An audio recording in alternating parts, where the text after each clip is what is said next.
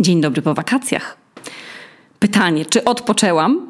Yy, no na tyle, na ile da się odpocząć jadąc gdzieś z prawie trzylatką, to tak, to odpoczęłam. Miałam trochę czasu na, na przeczytanie kilku książek i opalanie się nad basenem. Amadeusz zabierał sobie, wiecie, na jakieś wycieczki Helenę co jakiś czas, bo on akurat nienawidzi leżeć w bezruchu na wakacjach i się opalać, a ja lubię. Więc leżałam i czytałam i pochłonęłam wybitną Joanne Didion i Justynę Suchecką i, i, i książkę Pokolenie Zmian też polecam serdecznie. Przeczytałam Stawiszyńskiego yy, i zaczęłam nawet jakąś książkę poleconą mi ze trzy lata temu. I no słuchajcie, sporo w takim razie udało mi się osiągnąć podczas tych wakacji. Yy, nie ugotowałam przez tydzień ani jednego posiłku, nie musiałam prać, ani sprzątać, więc no, możemy to uznać za czas naprawdę wypoczynkowy i taki czas relaksu. I Majorka jest super jest, jest bardzo y, takim miłym miejscem y, na wakacje, bo jest mała, ma super place zabaw, ma fajne plaże, jedzenie jest ekstra. Zjadłam na tych wakacjach najlepsze w życiu tiramisu i przepyszną pizzę z pistacjami. Y, Helena co prawda jadła tylko frytki na zmianę z naleśnikami i owocami. Y, Amadeusz pochłaniał wszystkiego po trochu z bufetu co rano i no, no coś wspaniałego, no serio. Jak można jeść w ogóle rzeczy, których się samemu nie musiało przygotować rano. Więc wakacje, wiecie, w takim hotelu, że macie tam śniadanie, to jest jak, jak, jak się było dzieckiem nie? i się wychodziło co rano z łóżeczka tylko po to, żeby, żeby mama nam podała ciepłe parówki i jakiś tam chleb w jajku. No, no rozkosz, rozkosz lat 90. Ale co ja tak dużo dzisiaj o jedzeniu? E, bo dziś będzie właśnie o tym odcinek, w sensie odcinek o jedzeniu mojego życia i przejedziemy się wagonikiem wspomnieniowego pociągu po osi czasu moich wszystkich diet, moich wszystkich błędów żywieniowych, moich jedzeniowych fiksacji i też prób skumania, że, że tak naprawdę idealna dieta i sposób żywienia, jak to się mówi, musi zawierać białka, tłuszcze, węglowodany, ale też przyjemność. To jest dokładnie zbilansowana dieta. Do nagrania tego odcinka zaprosiła mnie marka Lidl, e, która ma właśnie kampanię e, Zadbajmy o siebie i w której komunikuje, e, w jaki sposób małymi krokami, ale podkreślam, małymi, możemy zacząć zmieniać nasze nawyki. I jak przeczytałam te propozycje, to się ani chwili nie wahałam. Nie tylko dlatego, że to Lidl, a jak mieszkaliśmy w Polsce, to byłam ultraską Lidlową i kochałam jeździć na zakupy po pracy właśnie tam. A po drugie, jak przyjeżdżam do Olsztyna do rodziców, to też zawsze z przyjemnością emigranta idę sobie do Lidla, y, akurat takiego na wylotówce, jak jedziemy do nas na działkę, to tam jest właśnie, żeby się zaopatrzyć, wiecie, w te wszystkie działkowe rzeczy. Uwielbiam tam patrzeć na jakieś jedzonko, którego nie ma u nas na Islandii. A po drugie, ten, kto mnie zna, to wie, że małe kroki i w ogóle wprowadzanie małych zmian, a nie jakiejś rewolucji w życiu, to moje bezpieczne ramy życiowe. I faktycznie nie mówiłam o tym za dużo jeszcze w podcastach, ale no jeżeli słuchaliście moich początkowych odcinków, takich z 2018 roku, Boże, kiedy to było, no to byłam 25-latką, która y, no, nie umiała brać suplementów, nie robiła sobie badań, nie traktowała swojego ciała w zasadzie jakoś bardzo poważnie i myślała, że zawsze będzie mieć tak samo jędrne cycki, jak w tym złotym roku 2018 wiecie, jak pamiętacie dobrze, piłam wtedy jakieś 30 ml wody dziennie i to był już mój maks i mi się wydawało, że moje organy po prostu kochają życie w, w deficycie wodnym. I dalej jakoś tak wiecie, no po prostu rok po roku y, zmieniałam się, a już w ogóle jak skończyłam 30 lat, to się nagle okazało, że przemiana materii jakby trochę zwolniła. Nagle mi się spierdzieliła odporność. Nie miałam w ogóle kondycji, żeby, żeby wejść z pralni na nasze drugie piętro bez tracenia oddechu i mnie to przeraziło. W sensie ten, ten strach się pojawiał we mnie bardzo powoli. To on tak narastał po prostu. Pojawiał się i później znikał. I tak trochę się z nim mijałam i próbowałam odwracać wzrok od niego. I najpierw um, miałam z tym brakiem kondycji, takiej, takiej wiecie, fizycznej, taki nawet luz. No. Nie, nie potrzebowałam jej za bardzo. Jak, jak pracowałam w kuchni, to wyrabiałam tyle kroków dziennie, że już mi totalnie to wystarczało. Ja już nie musiałam, wiecie, więcej chodzić na siłownię, ani robić żadnej, żadnego, żadnej gimnastyki, jakby no w ogóle no nic. No, musiałam po prostu dźwigać dostawy, cały czas byłam na nogach. I to było dla mojego ciała, no wiecie, no jak pobudka po kilku latach bycia y, pracownikiem biurowym w agencji. I pamiętam moje pierwsze zakwasy. które nie sądziłam, że przyjdą, bo myślałam, że wiecie, że to nie jest taka tam praca w kuchni, nie? Pierwsze odciski na dłoniach e, od trzymania noża cały dzień. E, pamiętam, jak mi wypadł dysk, bo zapieprzałam 14 godzin w kuchni 3 dni z rzędu, bo chciałam udowodnić, że, że co, że ja nie dam rady, że dziewczyna nie da rady, Polka nie da rady. Myślę, że to też jest e, taki bardzo imigrancki insight, że jak się jest Polakiem albo Polką, to się chce udowadniać wszystkim, że my jesteśmy tacy, wiecie, pracowici, po prostu jesteśmy konie pociągowe i nic nam w ogóle, wiecie, nic, nic naszym ciałom nie dolega nigdy. No więc chciałam się popisać. No to, no to patrzcie, nie? jak ja tutaj zasuwam. I pamiętam, że, że nie wiedziałam jeszcze w ogóle wtedy, co to znaczy wypadnięty dysk, bo mi się to kojarzyło z jakimiś takimi, wiecie, seniorami w reklamach, co oni tak mówią, au! I się tak łapią za odcinek lędźwiowy i tak zastygają w bezruchu i wchodzi taka animacja, że nagle widzimy ten wysunięty dysk i się robi takie zbliżenie takie do ciała, że tam coś się, tam stan zapalny, posmaruj siebie jakąś maścią. I ja o tym nie wiedziałam, więc byłam przerażona i padłam na ziemię i Amadeusz, pamiętam, że zadzwonił po karetkę, bo pamiętam, że nie miałam czucia w nodze w ogóle i podejrzewałam, że mam jakiś udar. I jak przyjechali wspaniali panowie ratownicy, e, to mnie wynieśli z piwniczki dzięki swoim wielkim bicepsom na wózku i jechałam karetką, aż mi pan w szpitalu coś tam porobił z plecami i, i, i nagle było git. Nie? Ale pamiętam ten okropny moment, w którym tracicie władzę nad swoim ciałem i wiecie, że coś jest nie tak. I to tak grubo nie tak że nagle, nagle po tych czasach, kiedy wasze ciało było nie, nie do zajechania, nie możecie się ruszyć i jesteście zdalni tylko na swoją tam łaskę czy niełaskę innych ludzi. No bardzo niemiłe doświadczenie i tego samego uczy mnie moja pani od islandzkiego, bo czasem jak się spóźnia na zajęcia i wiecie, mija 5 minut, 10 minut, później 15 minut i ja już tak zaczynam się nerwowo rozglądać, czy się drzwi nie otwierają do kawiarni, bo ja się po prostu boję, że ona umarła albo że leży gdzieś na podłodze w swoim mieszkaniu, a ja nie mogę jej pomóc dosięgnąć telefonu.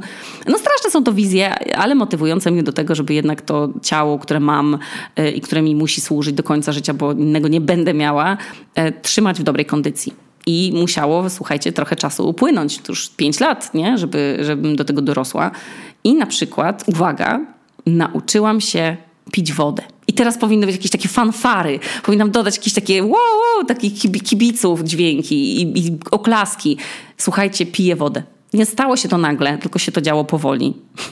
jak to właśnie małe zmiany wprowadzałam. I najpierw jak zaczęłam chodzić na tą jogę, no to jak wam mówiłam, tam są takie panele podgrzewające, taka, to się nazywa sauna infrared, ja nawet nie wiedziałam, że to ma nazwę. No to się poci człowiek po prostu jak szczur z kanału, co wychodzi. Więc, więc chcąc, nie chcąc, no musiałam zacząć tę wodę popijać. Po prostu czułam, że chce mi się pić. A potem przeczytałam gdzieś, chyba na Facebooku, jak ktoś się pytał, jak polubić tam picie wody. I tam ktoś napisał, nie lubisz wody? Bo po prostu odzwyczaiłaś swój organizm o tę wodę prosić. I to jest prawda. I ja niestety zrobiłam to samo, ignorując od zawsze jakieś tam przejawy, wiecie, pragnienia i, i, już prawie już miałam pustynię w buzi. I wiele razy zdarzyło mi się nie pić wody aż tak długo, że mnie zaczynała boleć głowa. Jak mi się chciało pić, to na przykład zjadałam jedną truskawkę żeby oszukać swoje ciało, no bo przecież też jest soczysta. No i siupnie i te dwie komórki mojego ciała po prostu y, y, dostawały wodę, przestawały być spragnione, reszta nadal tkwiła w odwodnieniu, a ja po prostu oszukiwałam swój organizm i nie będę udawać, że się nauczyłam pić wodę. Tak wiecie, po pierwsze, pamiętając o noszeniu ze sobą yy, bidonu i piciu odrobiny wody po prostu za każdym razem, jak ją gdzieś zauważę. Na przykład w knajpach na Islandii woda jest w takich szklanych karawkach wszędzie, jest za darmo, więc się już przyzwyczaiłam od razu, jak wchodzę do jakiejś knajpy albo siadam przy stoliku, to sobie nalewam od razu tę wodę i moją misją jest wypić tę szklankę, kiedy tam siedzę. Po drugie, to też zmotywowało mnie, że zaczęły mi się robić zmarszczki. I'm sorry. Jeszcze trochę pracy przede mną, żeby zaakceptować to, że mimo to, że się czuję, jakbym miała 22 lata wciąż, to już mam 30 i mam pierwsze zmarszczki pod oczami i ta skóra nie jest już taka, wiecie, jak skóra Heleny. I zauważyłam, że jest też w ogóle moja skóra bardzo odwodniona, a ja na serio nie oszczędzam sobie pielęgnacji twarzy i walę po prostu na skórę, wiecie, szpachlą y, nawilżanie, jak zła. Ale to w pewnym momencie nic już nie dawało więcej. No i jak skumałam, że naprawdę woda nie dość, że jest nam potrzebna, bo musimy nawilżać te organy, to jeszcze jest nam potrzebna, żeby nie powodować w organizmie stresu po prostu i wypłuki, żeby też wypłukiwać toksyny. No i wtedy zaczęłam pić. Zwłaszcza na Islandii, gdzie woda jest pyszna. Jest, jest o Jezu, jest po prostu jak, to jest ta woda lodowcowa, najczystsza na świecie, bez żadnego smaku zbędnego, tylko smak wody, nie smak rury, nie, no chyba, że pijecie ciepłą z rury, tą z siarką, no ale wiadomo, jeżeli pijecie zwykłą, zimną wodę z, z kranu na Islandii, to ona po prostu zdobywa wszystkie nagrody smaku, jakie tylko można, mogłabym przyznawać w Polsce, czy na przykład na wakacjach, to jeszcze mam jakieś takie problemy, nie? Ale wtedy sobie tak wymyśliłam, że mam takie rozpuszczalne elektrolity w tabletkach.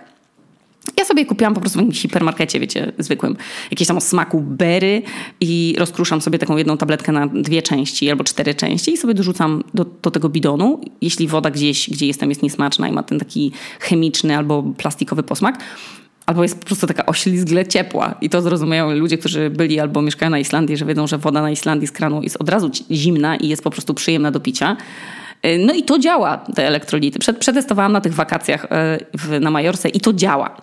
I tak z osoby, która nawet mając wodę poda podaną pod nos, ja, ja, nawet jak miałam nalaną wodę i ktoś mi ją podawał, albo miałam bidon ze sobą, to ja jej nie wypijałam.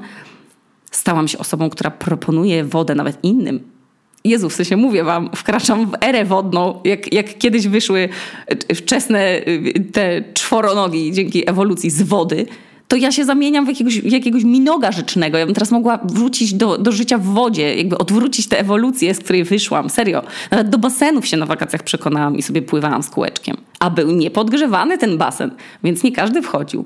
Także pierwsza rzecz, jaką sobie, jaką sobie zmieniłam e, z tych nawyków, o których będę mówić, to jest woda, bo zwłaszcza jak mi pani na zabiegu endermologii, czyli takim masażu limfatycznym, powiedziała, że jeżeli pani nie będzie piła wody, to w ogóle nie ma sensu tego robić. Pani wyrzuca pieniądze w błoto. A ja sobie pomyślałam, Dobrze, będę piła. Będę wyrzucać te toksyny, wypłukiwać i pić wodę i wysikiwać wszystko, co mi pani każe wysikiwać. I, i tego się trzymam.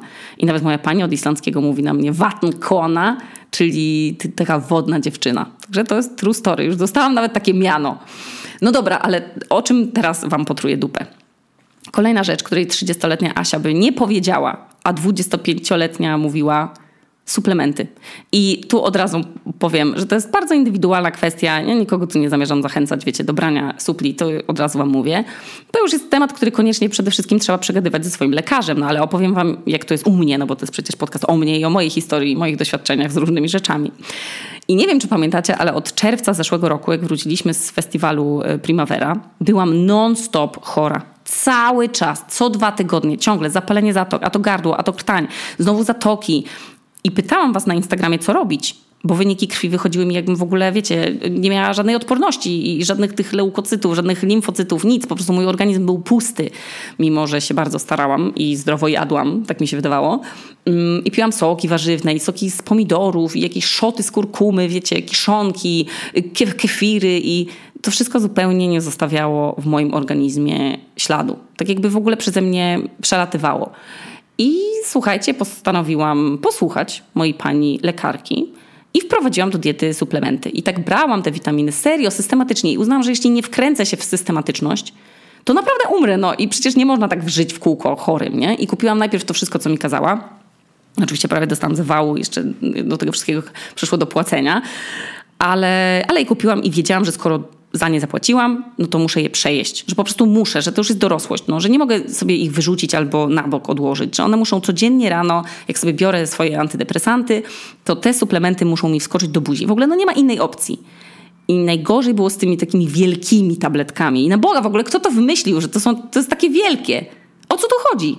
Czy to jest jakaś próba silnej woli, próba połykania wielkich piguł, jakieś zawody słynnej Big Farmy, kto, kto zrobi większą tabletkę? Czy, czy może były jakieś może badania, że, że jak ludzie widzą taką wielką tabletkę, to myślą, o, to jest to właśnie, co działa, jest mięśniakiem wśród tych piguł, więc ta wielka piguła na, na bank ma całe cząsteczki na przykład jakiegoś magnezu w sobie, że od razu wchłanialne, biorę to na większą. Nie wiem, o co tu chodzi. Ale, ale z tym mi było najtrudniej i okazało się, że suplementy stały się moją obsesją w sensie może nie negatywnym tego słowa znaczeniu, ale są teraz jak woda, nie? że jak je widziałam, to od razu musiałam sobie przypomnieć, czy zjadłam tego dnia, czy nie. Ale co najważniejsze, faktycznie zaczęłam mieć po kilku miesiącach lepsze wyniki. I pani doktor mnie pochwaliła. Ja od marca nie jestem chora, bez kitu. Okuniewska jest odrodzona, z martwych wstanie. Tylko ja się nie modlę do tego drzewa, gdzie niedawno się pokazał w Konarze jakiś obraz. tylko się patrzę na moje tabletki i mówię, proszę mnie uczynić po prostu niewiarygodnie odporną na wszystkie infekcje. Dziękuję. No i zapijam wodą i tyle. I sobie idę tam robić wszystko inne, co mam zrobić w dniu. I tak znowu, słuchajcie, przez 5 lat przeszłam drogę od osoby kupującej suplementy, ale później wyrzucającej je przeterminowane do kosza, osoby y, aż do suplemenciary. Ale spokojnie, wszystkie propozycje reklamowania supli skrupulatnie od wielu lat odrzucam, bo z nimi jest tak, że trzeba je brać, jeśli naprawdę trzeba, no nie musicie wydawać milionów na suplementy, bo wam influencerce jakiś, wiecie, jakiś influencer polecił, że go przestał po nich boleć brzuch, nie? Was po prostu może w ogóle nie boleć brzuch i nie macie takich potrzeb. No ale dobra, to mamy picie wody i to suplemenciarstwo. O tym, że chodzę na jogę już wiecie i sądzę, że jak jeszcze raz o tym powiem, to parę osób może wyłączyć ten odcinek, ale chyba zaryzykuję, bo to jest przecież mój podcast, tak? I sobie w nim mogę mówić o czym tylko chcę. A chcę powiedzieć, że yoga to nie jest to, że trzeba mieć piękną matę i cztery sety kolorystyczne kompletów do jogi i korkowy bloczek instagramowy i że od razu w ogóle robić instagramowe pozycje. No nie, Yoga to jest przecież też są różne techniki oddechowe, sekwencje, które dla mnie są jak medytacja w ruchu. Bo jak w kółko, wiecie, w, po prostu w zapętleniu powtarza się daną sekwencję, to ja wchodzę w jakiś taki trans, że po pewnym czasie łapię się na braku jakiejkolwiek myśli, że po prostu naruszaniu się i mój mózg się wyłącza. A to dla osoby z ADHD dość trudne, tak sobie po prostu wyłączyć radio w głowie i nie myśleć o dziewięciu rzeczach naraz. Bo niestety, no faktem jest, że mnie, że bardzo łatwo jest mnie przebodźcować przytłoczyć jakąś muzyką albo, albo hałasem, a dużo trudniej mi jest później tak, wiecie, się wyzerować i, i trochę mm, po prostu no, do tego stanu normalności wrócić. Jak się nakręcę na jakiś temat albo jakaś piosenka mi wpadnie w ucho, to, to po prostu jest mi się trudno wyciszać i to nie polega na tym, że zajmę się czymś innym, no bo mogę się tak zająć czymś innym no, ale nie będę się mogła skupić na tym, co robię, bo w głowie i tak będę śpiewać Klap Tropicana albo jakąś inną piosenkę, więc coś, co mi się wkręciło po prostu z radia. Więc chodzenie na jogę to jest dla mnie metoda na to, żeby po prostu tę głowę wyciszyć. I w ogóle to chyba się tyczy rzeczy, które są powtarzalne, że relaksują. Na przykład niektórzy robią na drutach, niektórzy wykleją jakieś obrazki diamencikami, tam niektórzy kolorują, ktoś tam jeszcze inny z moich znajomych mówi, że dla niego medytacja jest podczas biegania, chociaż bieganie ma trochę inną energię niż powtarzalne robienie czyn czynności jakiejś Chociaż to też jest, wiecie, powtarzalne uderzanie nogami o powierzchnię, no, więc może da się do tego to zaliczyć, ale te wszystkie rzeczy po prostu wygłuszają niespokojny umysł. I jak ja jestem na jodze i znam sekwencję na pamięć, a, a ćwiczę hatha jogę, moją ulubioną, która jest bardzo powtarzalna, bardzo tradycyjna, bardzo taka no rzadko tam można sobie zrobić jakieś, wiecie, improwizacje, no to jedyne, co robię na tych zajęciach, to po prostu słucham głosu nauczyciela, a on jest też tak daleko, jakby za ścianą. Ja nie słyszę go wyraźnie, tylko po prostu intuicyjnie wiem, co mówi, znam już nazwy, yy, wiem już, jaka to jest asana, yy, jak się po hindusku nazywa, czy tam w tym, yy, wiecie, w tym języku, czy to jest nie, nie wiem, słuchajcie, możecie mnie poprawić. No i podążam po prostu za tempem jego głosu. I nie ma absolutnie nic piękniejszego od momentu, kiedy właśnie zanurzam się w ta, taką powtarzalność i tak na maksa, maksa czuję, że, że nie myślę o niczym i o nikim i po prostu jak fala, wiecie, oddycham i przechodzę z, z pozycji w pozycję. I niektórzy mówią, że noga, yoga ich nudzi, ale ja, ja nie wiem, co to jest nuda na jodze, no bo to jest taka aktywność, w której w zasadzie można sobie ciągle podnosić poprzeczkę i ją przesuwać. I ja na przykład mam jakieś swoje gole, które chciałabym osiągnąć, jakieś pozycje, w których chciałabym być dobra, albo których w ogóle chciałabym się nauczyć, albo które chcę pogłębić, ale nie na Instagram, tylko dla siebie, po prostu dla swojej własnej satysfakcji i swojej praktyki. I, I bardzo lubię ten moment, kiedy już jestem tak blisko, że już prawie ta noga jest tam, gdzie ma być, ale się okazuje, że jeszcze trochę przede mną. I wtedy sobie myślę, że yoga też temperuje po prostu ego, i o tym też mówi moja ulubiona nauczycielka, że ten moment, kiedy robisz jakąś pozycję i ta pozycja ci nie wychodzi, albo po prostu się cała trzęsę i wiem, że to jest dla mojego ciała morderczy wysiłek, ale nie, że za trudny, tylko po prostu wymagający, to wtedy się odzywają w głowie mojej te głosy przeklinające i tak sobie myślę, mmm, no tutaj moje ego, które już bym chciała, już bym chciała wszystko umieć, już bym chciała być taka dobra, no to sobie muszę teraz przetemperować. No, jednocześnie też złość na ciało, które nie robi tego, co chce, ale jednocześnie też ekscytacja, że to może jeszcze nie dzisiaj, więc kiedy? No i kumam, że można nie lubić jogi, ale można na przykład lubić chodzenie z psem gdzieś dalej niż dookoła bloku, albo geocaching, albo pływanie, albo zumbę, jakby, no cokolwiek. Cokolwiek, co sprawia, że w którymś momencie nam się pojawia w głowie ten głos, który mówi a weź sobie zrób chwileczkę przerwy, bo już przecież się strasznie, strasznie trudna się ta pozycja zrobiła, a my wtedy mówimy, a właśnie, że nie, i okazuje się, że coś, co jest dla nas mało wygodne, o ile nie jest bolesne oczywiście, bo tu nie mówię o jakimś przekraczaniu swoich granic, ale coś, co jest dla nas mało wygodne, staje się prostsze. I ja to bardzo lubię. No dobra, ale miałam też mówić o jedzeniu, więc byłam w swoim życiu na diecie wegetariańskiej, odkąd skończyłam 11 lat. Potem, mając lat 20, wróciłam na chwilę do jedzenia mięsa, a później znowu przestałam, przechodząc na weganizm. I za niczym tak za Polską nie tęsknię, jak za ryneczkami jak za raneczkiem Lidla. Nie no, ale że warzywa są różne, a nie tylko papryka, cukinia i marchewka, tak jak u nas, nie? Ta mnogość w ogóle warzyw i owoców, którą widziałam teraz na wakacjach w Hiszpanii, albo którą widzę i konsumuję za każdym razem, jak jestem w Polsce, no to jest raj. To, że są na wyciągnięcie ręki, że jest ich dużo do wyboru, że można każdy przepis z książki kucharskiej ugotować, a nie odpuszczać, bo w kraju, w którym mieszkacie jest na przykład, tak jak na Islandii, no mega ciężko jest kupić pietruszkę zamiast pasternaku. U nas jest jako duński pasternak i tyle. Więc zazdroszczę wam tych warzyw i tego, że wszystko można dostać w jednym miejscu. No ryneczek, no. Zapach warzyw. Kupienie warzyw na wagę i noszenie ich w tych modnych siateczkach eko. No, no słuchajcie, no zazdroszczę, no. No ale wracając, później znowu przeszłam na wegetarianizm, a później znowu na weganizm. Jak się okazało, że Helena źle, źle reagowała na moje mleko, kiedy jadłam białka, biał, y, tfu, y, jajka i nabiał. I tak się bujałam, słuchajcie, w jedną stronę i w drugą i, i się czułam ok, ale zawsze w moim życiu były słodycze i kofeina. Kochałam oba te diabły, te, te demony. I jak mi spadała energia, no to, sobie bardzo lubiłam tak, o tak wiecie, no to, to sobie lubiłam sobie o, albo coś słodkiego się napić, albo jakiegoś słodycza po prostu mm, zapodać. Iść do szafki z przekąskami i sobie po prostu zeżreć kosteczkę. I od razu pragnienie znikało. A potem jak wpadałam w szał cukrowy, to było spoko, a później znowu musiałam sobie, wiecie, dopierdolić kawkę i byłam taka pobudzona, że, że teraz już wiem, że to było nieprzyjemne pobudzenie i takie bardziej anxiety, ale byłam taka, o właśnie, że coś mnie tak delikatnie drażniło w środku, taki mały lęczek miałam.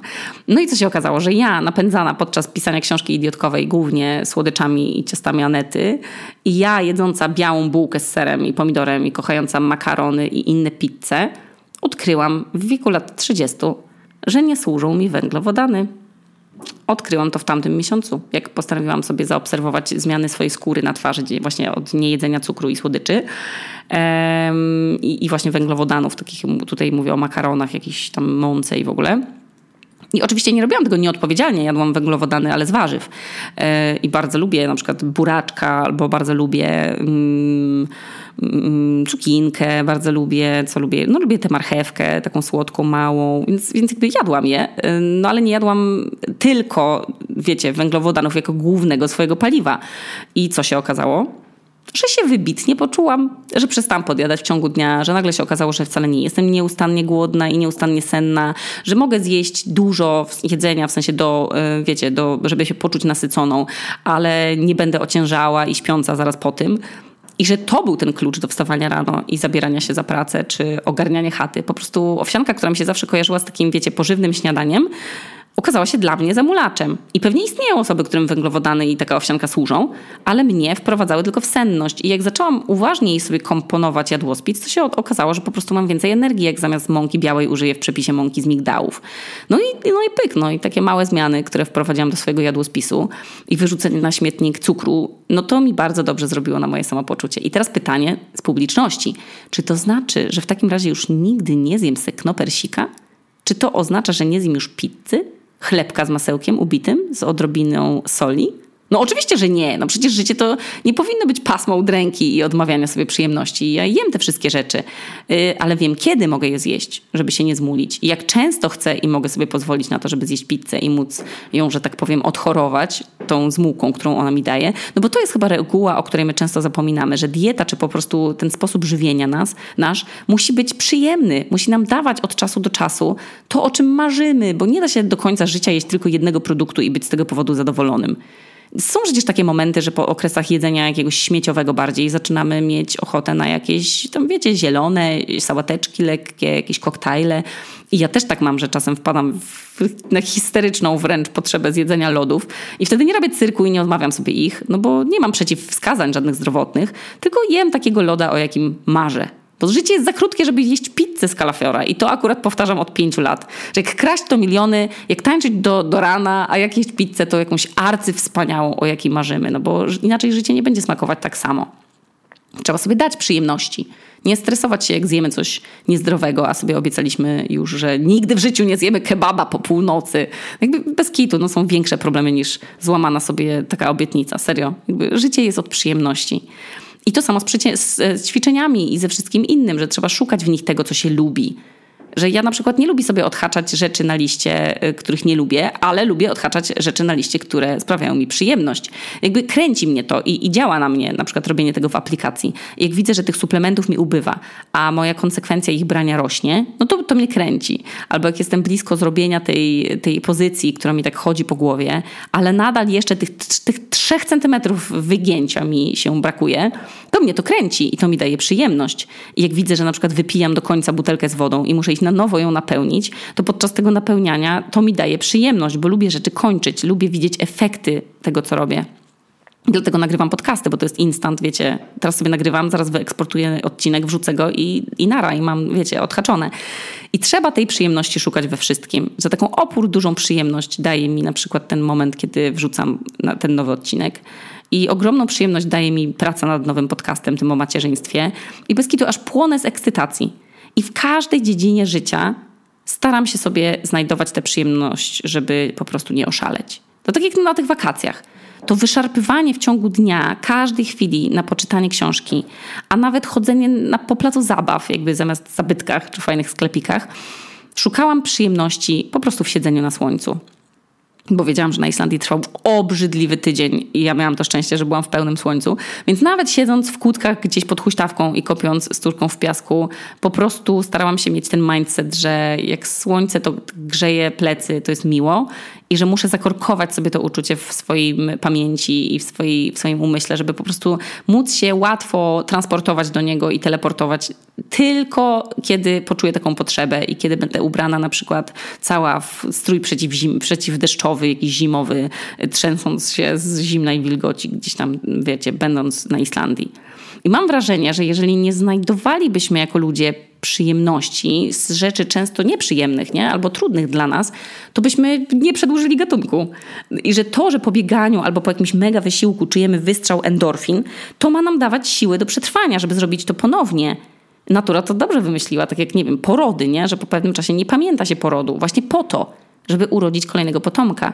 I tak sobie żyjemy, słuchajcie, od jednego wystrzału dopaminy po kolejny i jeśli przeniesiemy tę grę i te mikroprzyjemności, tak wierzę w to, że też do obowiązków, to może udaje nam się wtedy, uda nam się schakować rzeczy, których nie lubimy. I można sobie nakleić naklejkę, że się umyło włosy, a nam się nie chciało, i to już jest mikrodawka jakiejś dumy z siebie i, i, i przyjemności. To takie, wiecie, jak łykanie tych suplementów picie wody, jedzenie czegoś, co nam tam lekarz kazał, a jeżeli my na to patrzymy z obrzydzeniem, albo na, na robienie sportu, patrzymy z, z niechęcią. Jakby są rzeczy, których efekty zobaczymy dopiero za wiele lat, nie? I na przykład, nie wiem, rozwiązywanie krzyżówek, albo sudoku, albo układanie puzli, no bo to wpływa na mózg. I moja pani od islandzkiego jest dowodem na to, że bycie aktywną nauczycielką nawet w jej wieku, a przypomnę ma 75 lat, 76 w tym roku, widywanie się z młodymi uczniami, obserwowanie ich wyników, ich postępów, to, że dziś byłam w stanie przeprowadzić z nią praktycznie powiedzieć wszystko, co chcę po islandzku. I nie były to rzeczy w stylu jest ładna pogoda, mam dobry humor, tylko już takie bardziej złożone o moim życiu. I naprawdę to mi daje mega dużą przyjemność i widzę, że ją, ją też to po prostu um, trzyma przy życiu. I tak jak jej kłótnie z sąsiadkami i że to ją napędza i that what keeps me alive. A co was trzyma przy życiu? To jest ciekawe pytanie. Możecie mi odpowiedzieć na tej ankiecie tam w tym Spotify, co się wpisuje, albo na YouTubie w komentarzu. Co was trzyma przy życiu? I czy umiecie schakować rzeczy nieprzyjemne i zamienić je w chociaż odrobinę znośne i czy nawyki to jest coś, co jest, w końcu przyjemne i może się stać przyjemne. Dziękuję Marce Lidl e, za patronowanie e, temu odcinkowi i, i fajny temat. Który mi pozwolił prześledzić to, jak zmieniałam swoje podejście do dbania o zdrowie przez te 5 lat prowadzenia tego podcastu. Aż chyba sobie włączę jakiś początkowy odcinek i posłucham, co miałam do powiedzenia, kiedy nie piłam wody, a moim e, paliwem były płatki na mleku i tost z masłem orzechowym i czekoladą. I aż sobie chyba dzisiaj takiego zjem po kolacji. A wy, jeżeli chcecie za parę miesięcy czy lat móc sobie pogratulować, no to możecie już e, dziś zrobić taki pierwszy mały krok i na przykład sobie skorzystać z tych materiałów, które Lidl stworzył w ramach swojej kampanii Zadbajmy o siebie. E, I w opisie tego odcinka zostawiam Wam też e, link do strony, gdzie znajdziecie masę fajnych materiałów i też porad od specjalistów z zakresu psychologii, dietetyki i treningów. Może Was coś zainspiruje i może sobie też jakimiś małymi krokami e, zmienicie e, życie. Także dziękuję Wam bardzo za wysłuchanie tego odcinka. Idę, chyba muszę pojechać do sklepu kupić tę czekoladę w słoju i, e, i do usłyszenia niedługo. Cześć.